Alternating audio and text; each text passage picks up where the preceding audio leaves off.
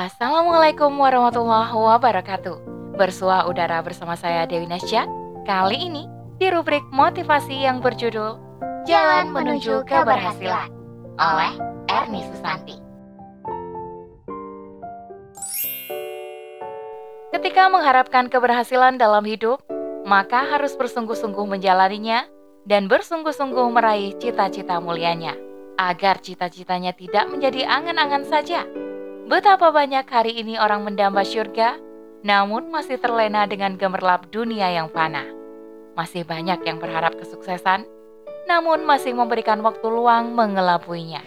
Selengkapnya, tetap di podcast Narasi Pos Media. Narasi Pos, cerdas dalam literasi media, bijak menangkap peristiwa kunci. Sahabat Ali radhiyallahu an pernah berkata, Tingginya tekad adalah bagian dari keimanan. Maka, sudah selayaknya seorang muslim memiliki himmah atau tekad yang kuat serta cita-cita yang menjulang tinggi. Bahkan, menambah syurga dan berharap perjumpaan dengan Allah Subhanahu wa taala haruslah menjadi cita-cita tertinggi dalam diri seorang muslim. Namun, sudah menjadi kepastian untuk meraih cita-cita tinggi tersebut tidaklah mungkin dicapai hanya dengan angan-angan atau bermalas-malasan saja. Sudah menjadi sunatullah bagi siapa saja yang menginginkan barang berharga, barang istimewa, maka ia harus rela membayarnya dengan harga yang sangat mahal. Apalagi jika mengharapkan surga yang luasnya seluas langit dan bumi. Lantas bagaimana agar seorang muslim mampu mewujudkan cita-citanya? Seorang muslim diperintahkan untuk mengerjakan segala amal kebaikan dengan bersungguh-sungguh dalam perkara dunia maupun akhirat. Sebagaimana sabda Rasulullah, mukmin yang kuat lebih baik dan lebih dicintai Allah dari mukmin yang lemah dan masing-masing berada dalam kebaikan. Bersungguh-sungguhlah dalam mengerjakan hal-hal yang bermanfaat bagimu. Mintalah pertolongan dari Allah dan janganlah bersikap lemah. Hadis riwayat Muslim. Hadis di atas menegaskan kepada seorang muslim untuk selalu memohon pertolongan hanya kepada Allah Subhanahu wa taala Tiada daya dan upaya kecuali atas pertolongan Allah saja. Seorang muslim mampu meraih keberhasilan dalam hidupnya. Namun, sebelum pertolongan itu datang, seorang muslim tetap diharuskan mengerahkan segenap kemampuan dalam meraih keberhasilannya. Mari kita ingat bagaimana kisah Muhammad Al-Fatih yang mampu menaklukkan Konstantinopel, sekaligus menjadi jawaban bisyarah Rasulullah SAW tentang kota Heraklius yang akan ditaklukkan oleh kaum muslimin. Ternyata, proses penaklukannya tidak ditempuh dengan bersantai-santai saja. Muhammad Al-Fatih tidak langsung menyerah setelah menemui kesulitan menembus jalur laut, benteng, dan bawah tanah Konstantinopel. Tapi, ia kemudian mengangkut kapalnya ke bukit untuk menembus jalur darat yang tidak pernah terpikirkan sebelumnya. Begitulah gigihnya Muhammad Al-Fatih hingga Allah izinkan baginya menjadi sebaik-baik pemimpin dalam penaklukan Konstantinopel. Tentu masih banyak kisah heroik yang terjadi pada kaum muslimin dalam menghiasi peradaban gemilang Islam. Semuanya dihasilkan dari keseriusan, bukan main-main belaka. Kita juga bisa merasakan bagaimana kesungguhan para ulama terdahulu, bagaimana para ulama menjaga khasanah keilmuan Islam Hingga hari ini, kita bisa dengan mudah menjumpai atau mempelajari kitab-kitab fikih, hadis, sirah, dan sebagainya. Kitab yang berjilid-jilid itu pada mulanya adalah tulisan tangan yang ditulis dengan penuh keseriusan, mengorbankan banyak waktu, dan tidak memberi ruang untuk kesia-siaan.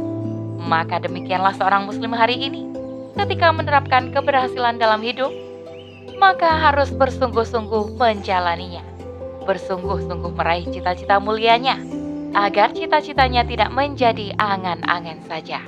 Betapa banyak hari ini orang mendamba surga, namun masih terlena dengan gemerlap dunia yang fana.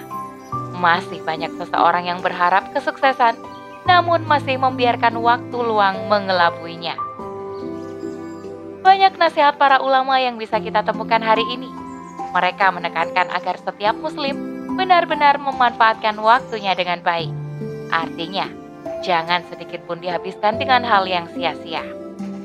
Bahkan, Ibnu Qayyim al-Jauziyah berkata, Menyanyiakan waktu lebih berbahaya dari kematian, karena menyanyiakan waktu akan memutuskanmu dari Allah dan negeri akhirat. Sedangkan kematian hanya memutuskan dirimu dari dunia dan penduduknya. Masih banyak perkataan beliau. Jika dirimu tidak disibukkan dengan hal-hal yang baik, pasti akan disibukkan dengan hal-hal yang batil. Apa yang dikatakan Ibnu Qayyim juga tampak pada gurunya, yakni Ibnu Taimiyah, seorang ulama yang memiliki karya tulis hingga 500 jilid. Setiap hari, tak ingin melewatkan waktunya kecuali untuk mengajar, menulis, dan beribadah. Bahkan, dalam kondisi sakit ataupun bepergian, selalu menyempatkan untuk menelaah suatu ilmu. Betapa mereka menyadari nikmat waktu yang tidak akan pernah kembali. Tak jarang, demi berlangsungnya proses menuntut ilmu, para ulama harus mengorbankan waktu makannya, waktu tidurnya, dan bersenang-senangnya. Bahkan, mereka benar-benar akan meninggalkan perkara yang tidak ada manfaatnya. Sebagaimana perkataan Ibnu Qayyim di atas, ketika terlalu sering melakukan hal yang batil, akan semakin menjauhkan seseorang dari upaya melakukan kebaikan. Maka benar, sangat merugi orang-orang yang lalai dengan waktunya. Di dunia tak memberi kontribusi yang berarti, di akhirat pun menyesal karena tak cukup bekal. Perbandingan usia seseorang dengan usia sebuah peradaban tampaknya sangat jauh. Usia seseorang mungkin hanya sebuah noktah dari sebuah garis panjang yang menjulang. Betapa sangat singkat sekali kehidupan di dunia ini. Namun, kesempatan untuk memberikan kontribusi pada sebuah peradaban sebenarnya sangat terbuka lebar.